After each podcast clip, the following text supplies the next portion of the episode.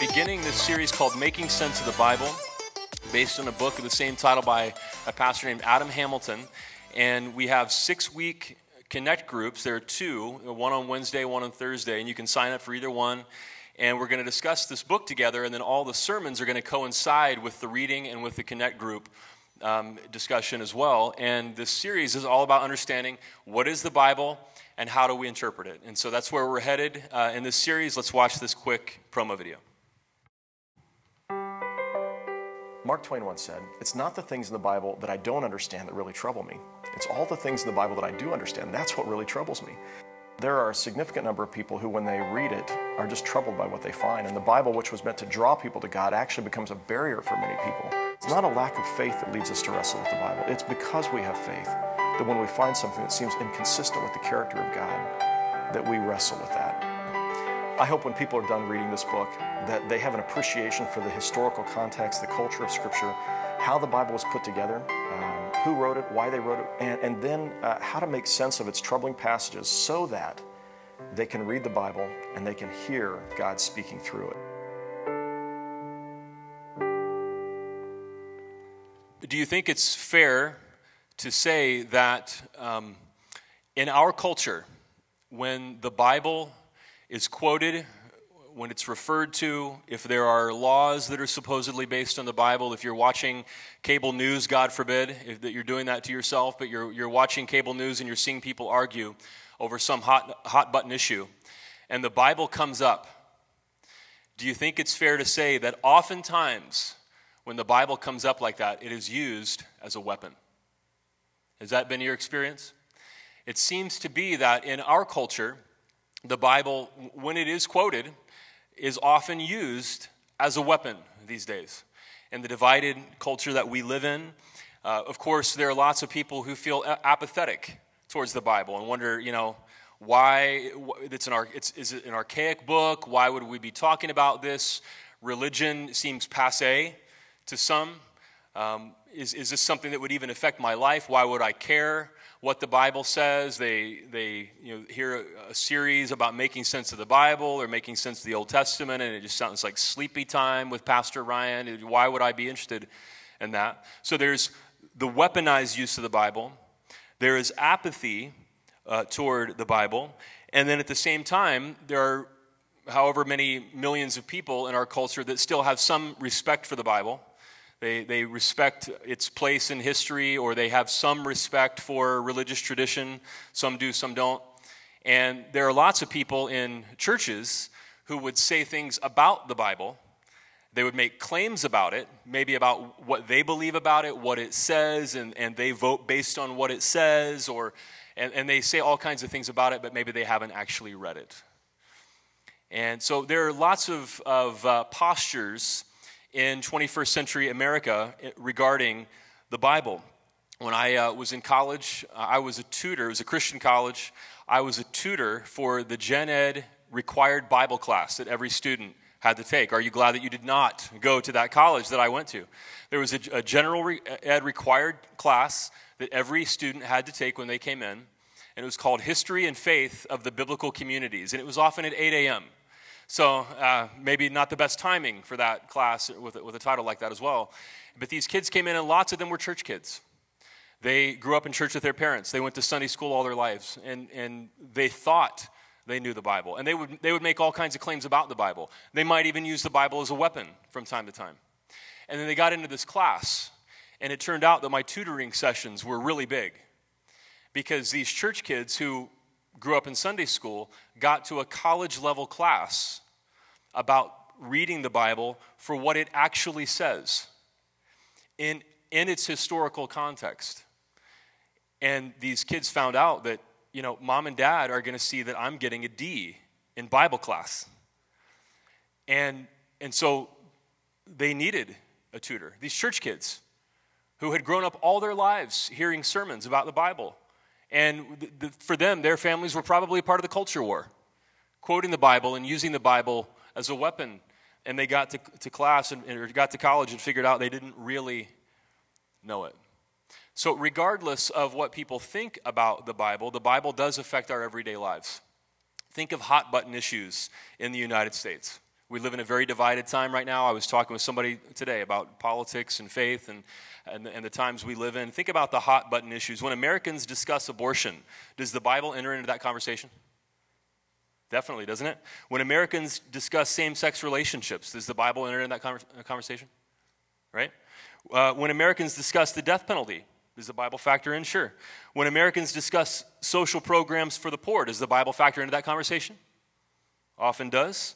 When, when Americans discuss the role of women in society, does the Bible factor into that? If you don't know, the answer is yes. It definitely does. Uh, are you aware that when Americans discuss foreign policy in the Middle East and where your tax dollars go, the Bible has a massive effect on that? Are you aware of that? On American foreign policy, even. So, even for those who are apathetic about the Bible, it turns out that the Bible is still a massive influence on our culture. All right, so um, it, can be, it can be used as a weapon, it can be misquoted, it can be misunderstood, even by people who claim that they know it and love it. So, one of the points that we want to make in this series is that thinking, intelligent, compassionate, culturally aware people who use iPhones and listen to TED Talks and drink lattes can take the Bible seriously. That there are, there are thinking, smart people, and this is, this, is, this is a statement that, is, that would get a lot of pushback in 21st century America. I'm fully aware of that. But there are thinking, compassionate, culturally aware people, 21st century people, who can take the Bible seriously. That's, that's the case that I'm going to try to make in this series. And that's where we're headed, especially today. When we talk about making sense of the Old Testament, the Hebrew Bible, think about some of the ideas that you have about the Old Testament.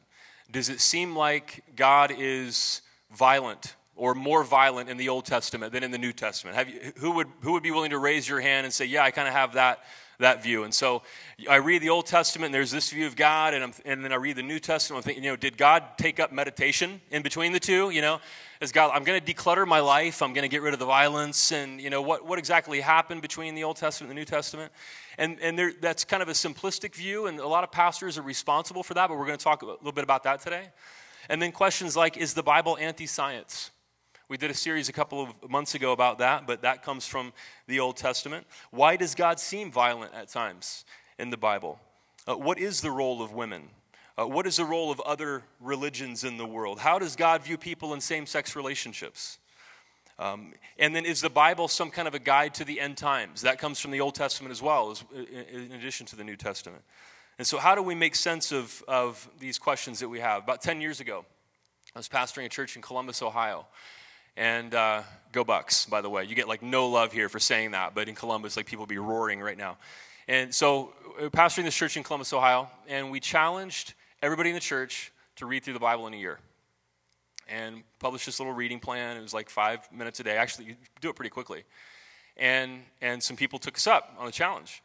And maybe a, you know, a month went by, and this, uh, this thoughtful gentleman, middle aged guy, um, came to my, uh, came to my office one day.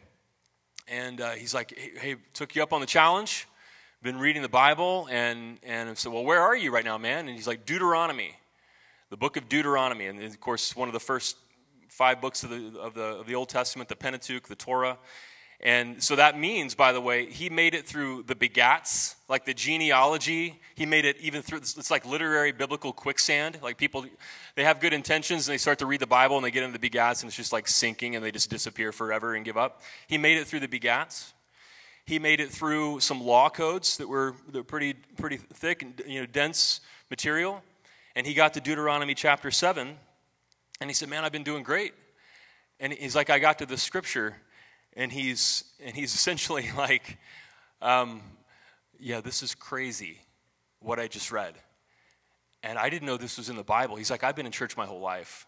I didn't know this was in the Bible." I'm like, "Well, show me the passage that you're talking about." And it was this one. It's on the screen, Deuteronomy chapter seven. God commands the people to go into the promised land. And he says, When the Lord your God brings you into the land you are entering to possess, and drives out before you many nations the Hittites, Girgashites, Amorites, Canaanites, Perizzites, Hivites, and Jebusites, seven nations larger and stronger than you. And when the Lord your God has delivered you, them over to you and you have defeated them, then you must destroy them. Say it with me totally. Make no treaty with them, and just, just for effect, let's read that last phrase together. And show them no mercy. I can't, I probably can't totally repeat what the guy actually said to me in the office. He's like, What, what is going on? This is in the Bible? What is this, man? And I, I commended him. First of all, you made it this far. And I said, You know, that's a question that a lot of church going people are afraid to, to ask. How do we make sense of passages like this? So, when it comes to the Old Testament, this is, for those who know, this is kind of the view that they have. What do we do? We've said that thinking compassionate people, smart people, can take the Bible seriously. Well, how? How then? With passages like this. Now, it's a good thing he hadn't got to chapter 20 yet, because there's more. It's going to be on the screen. When you march up to attack a city, make its people an offer of peace. If they accept and open their gates, you just make them slaves.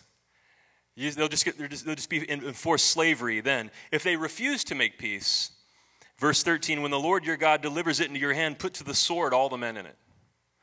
But the women and children and livestock, you may take those as plunder for yourselves. That's in the Bible. Verse 15 this is how you're to treat all the cities that are distant from you and do not belong to the nations nearby. Verse 17, if, if we have that, yeah. Completely destroy them. he lists all those people because they've done detestable things. They worship other gods. So they follow a different religion. So, what are we going to do? We're going to kill them all. It's a really good thing he hadn't got to Joshua chapter 6 yet, because there's more. Verse 21 They devoted the city to the Lord and destroyed with the sword every living thing in it men and women, young and old, cattle, sheep, and donkeys. And the word devoted, they burned it as an offering to God. So as the smoke rose, it was an offering to their God. Joshua 11, verse 20. See at the bottom of the screen? Exterminating them without mercy, as the Lord had commanded Moses. So, what's, what's the word that would describe this behavior? It starts with a geno, genocide. This is genocide. And it, it's a shock to lots of church going Christians in Chandler, Arizona, that the first instance of holy war, of jihad, is not found in the Quran, it's found in our Bible. And, and so, for, for thinking Christians who are willing to take this seriously, this presents all kinds of questions, doesn't it? All right? And we're going to answer those next week. Okay, amen. Bye bye. and so, this is the kind of material that we're dealing with in this series. What do we do with this? So, just want to go through some basic information about the Old Testament and get a little understanding about what it is and if that will help us make sense of some of the things that we read. So let's fly through some information here. There are 39 books in the Protestant Old Testament. Uh, the books of Jewish Bibles are numbered a little bit differently, but it's, it's the same content. The Catholic Old Testament contains seven extra books. Does anybody know what they're called? The Apocrypha. Apocrypha.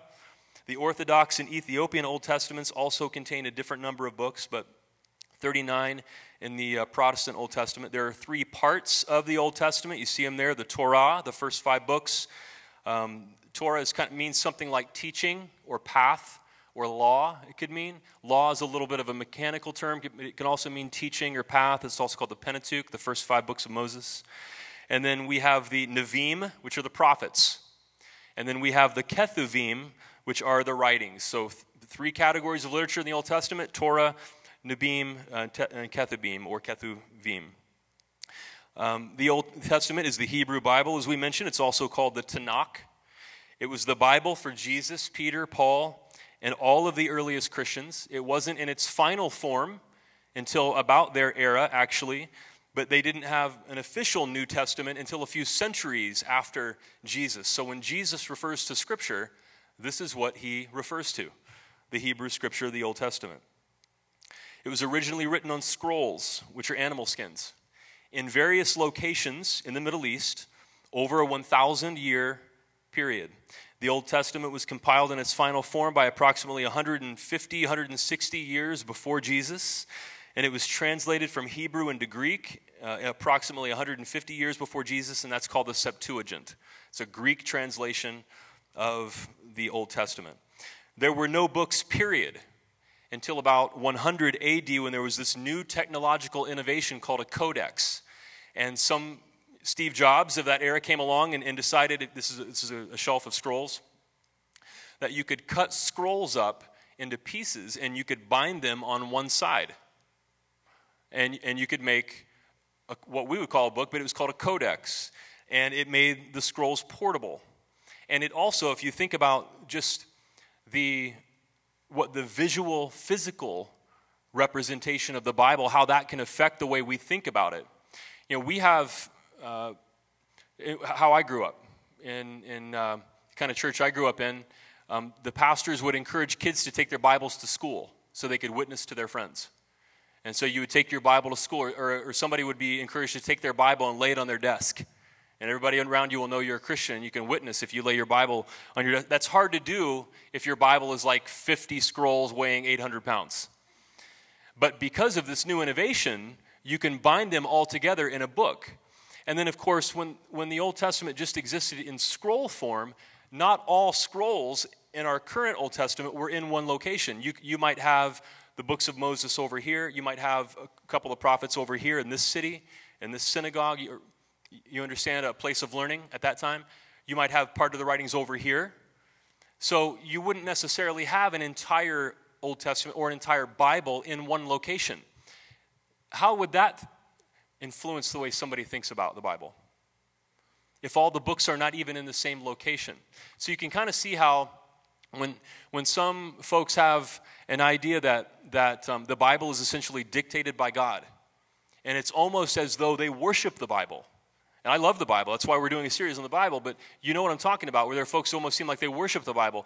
That's, that's affected by how it's put together, isn't it? When, it? when it's between two covers and bound on one side versus if there were scrolls in different cities around the country. Does that make sense?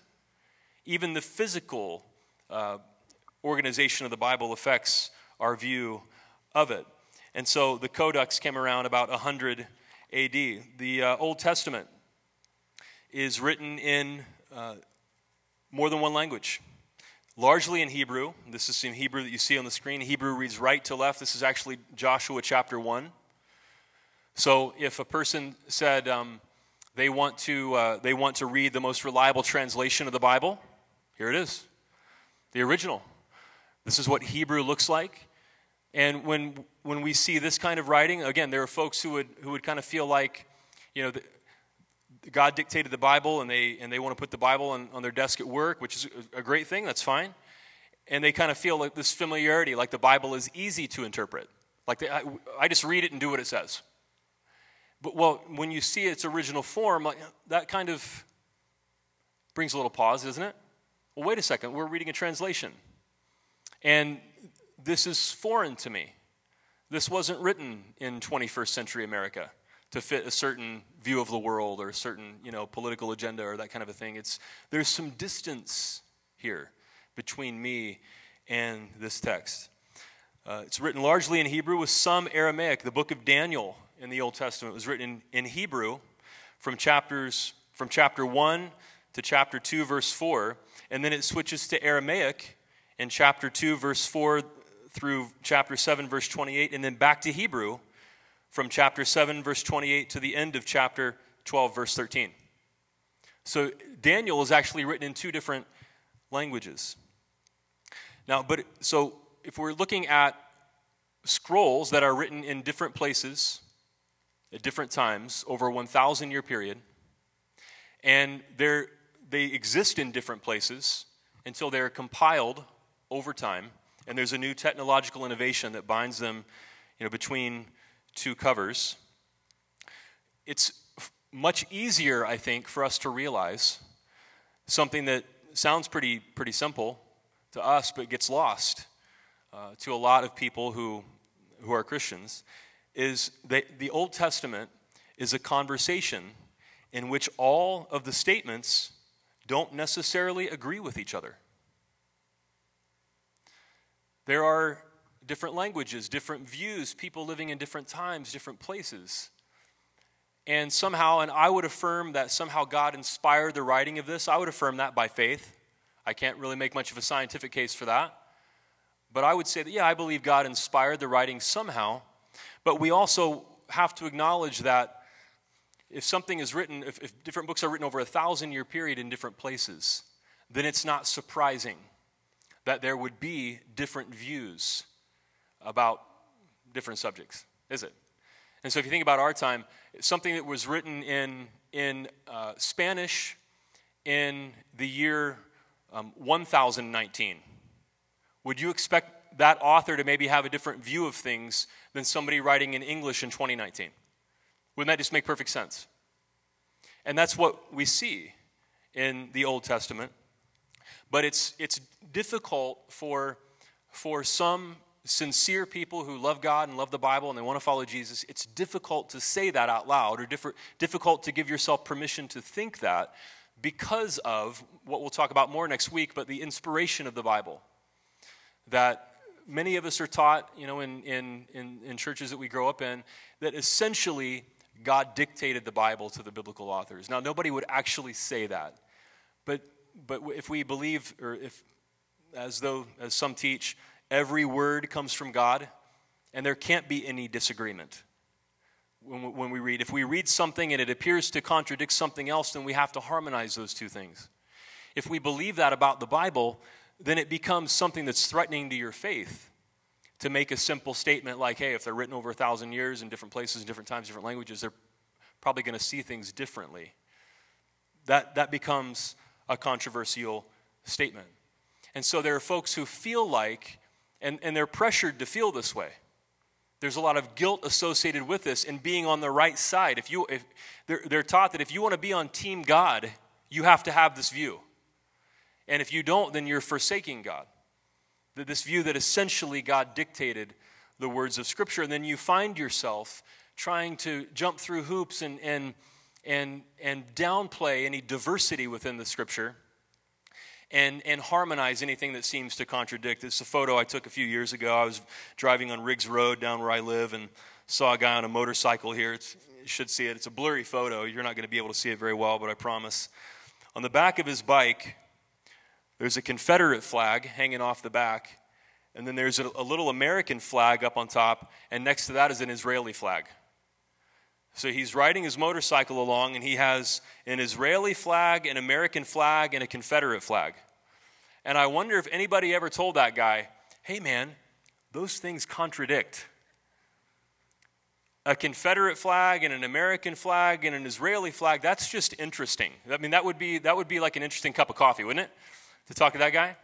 But that it's a, it's a picture of contradiction where in his world, I'm guessing, there is some rationale, some cultural belief, some pressure that would cause him to think that those things do not contradict each other.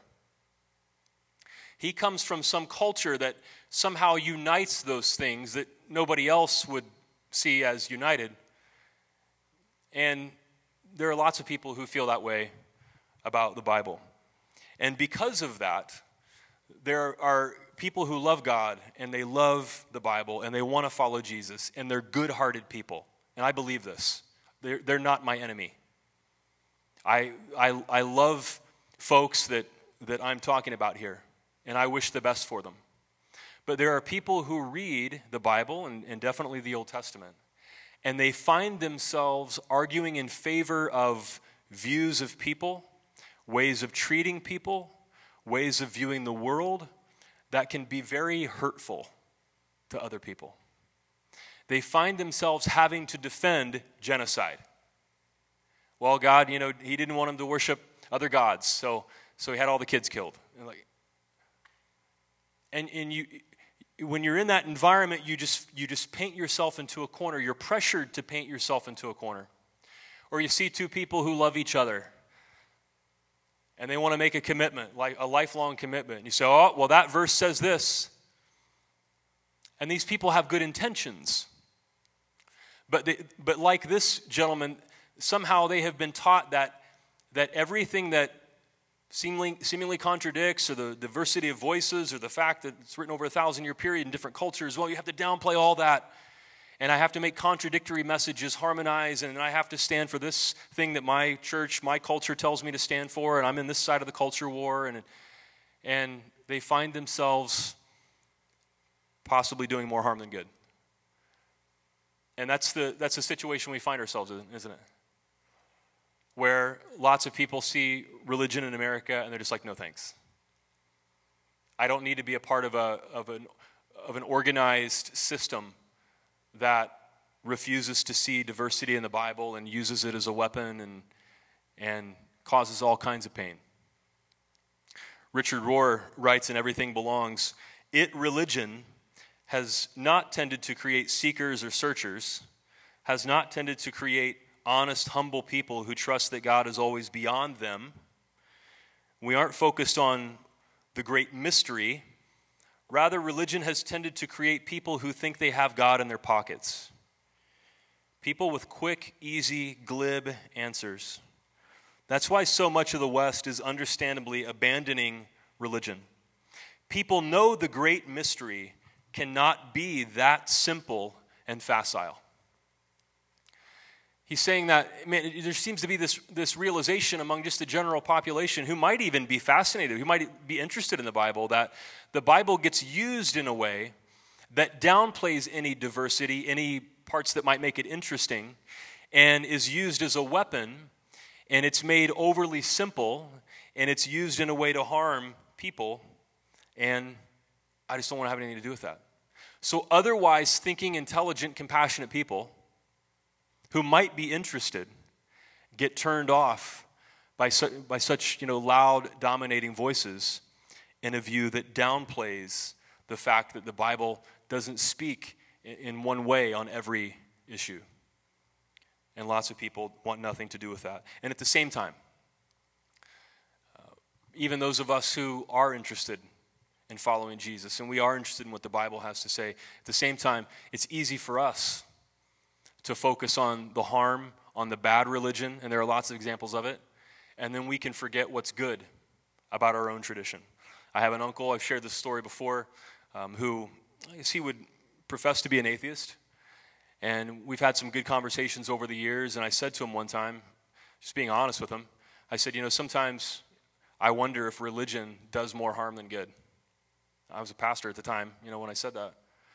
And that, that's something that I've asked myself over the years does religion do more harm than good? Because there definitely is a type of religion that does more harm than good. That's easy to see. And I expected him to kind of go along with the cultural zeitgeist and, and just kind of repeat the memes and say, yeah, right. I mean, all the religious wars and the division and all this kind of stuff. And I expected him to just kind of go along with that. He, he, he surprised me. So I'm like, yeah, sometimes I wonder if religion does more harm than good and harm than good. And he's like, well, he's like, come on, man. Uh, that was his reaction. He's like, come on. He's like, there are obvious examples of harm. You, you know, you don't have to look very far, but he's like, most hospitals were started by religious people. Most universities were started by religious peoples, uh, religious people. Charities in the world, you can't go, you can't be involved in a charity on planet Earth without bumping into people who are religious. Uh, we're just beginning to, you know, form a partnership with Matthews Crossing Food Bank you know, in North Chandler. That was started by church, like most food banks. In Muslim countries, they're started by devout Muslims who believe that God cares for people and wants to, wants to be compassionate to people. He's like, come on, you can't, you can't ignore all of the good that has been brought by religion or by spirituality. And, and if you get sick here in this area, you can go to Mercy Gilbert it was started by Catholics, or you can go to St. Luke's or St. Joseph's or Good Samaritan Hospital. Harvard, Yale, Princeton, Oxford all started as seminaries. And so Ivy League schools were started by Christians. Isaac Newton, Blaise Pascal, Gregor Mendel were Christians. You get the idea?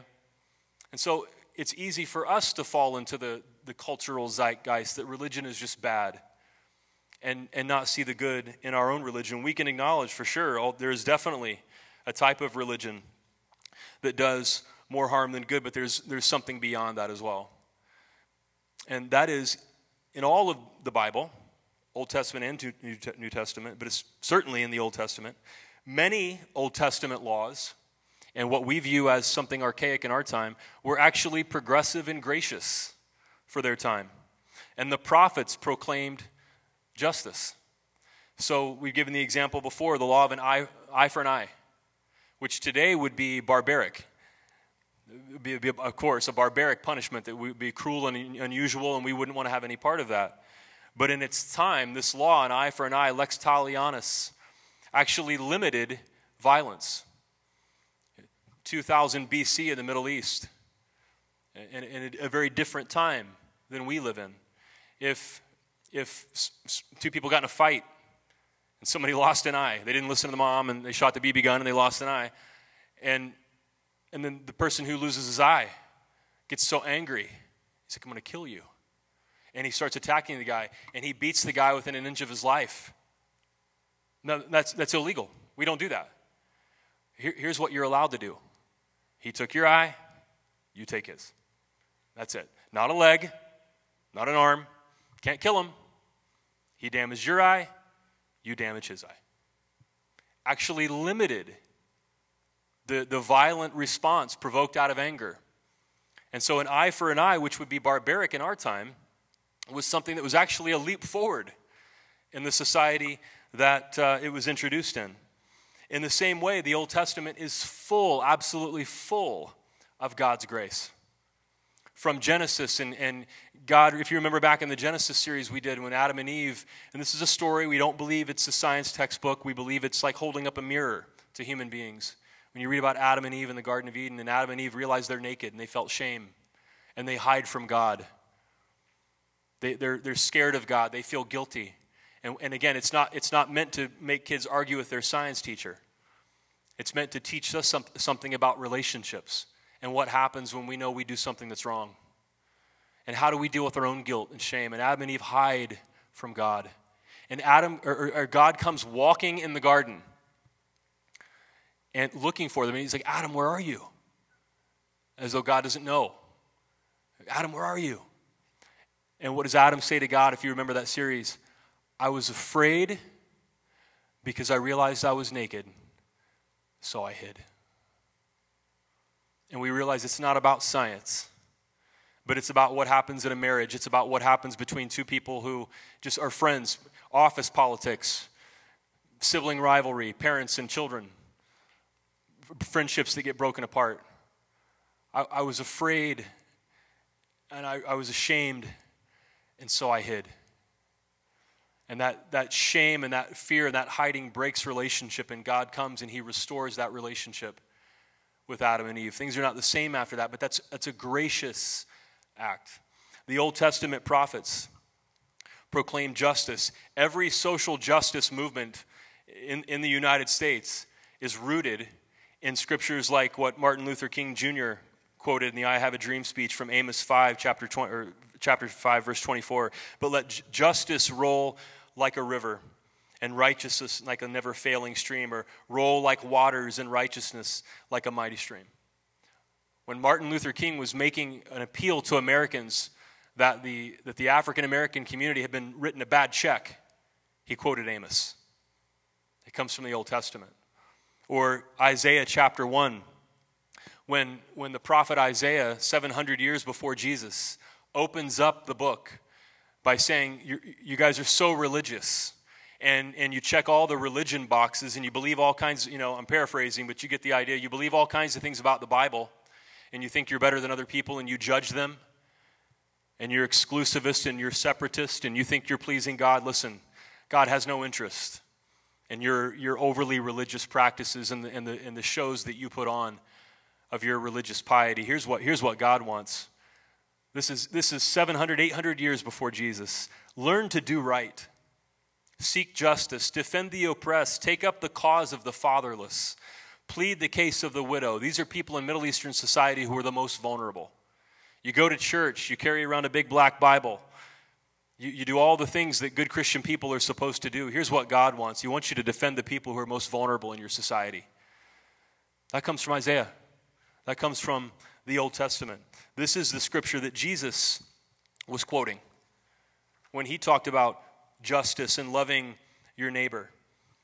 And so perhaps we can say this about the Old Testament and the Bible as we seek to understand it as we begin this series. Perhaps religion looks a lot like human beings.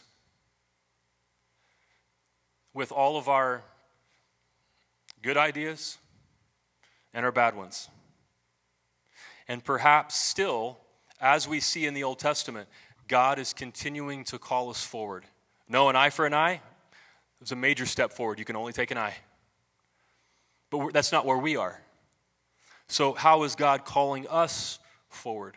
And so, for my Jewish friends like Rabbi Shmuley up in Scottsdale, who's one of the best human beings I know, who is concerned about pleading the case of the fatherless and the widow and, and defending the most vulnerable in society, he is inspired by the scripture. To him, God is not a mean, violent God, but God is a God of, of justice and righteousness and wants to do the right thing by everybody. Now, how can he do that?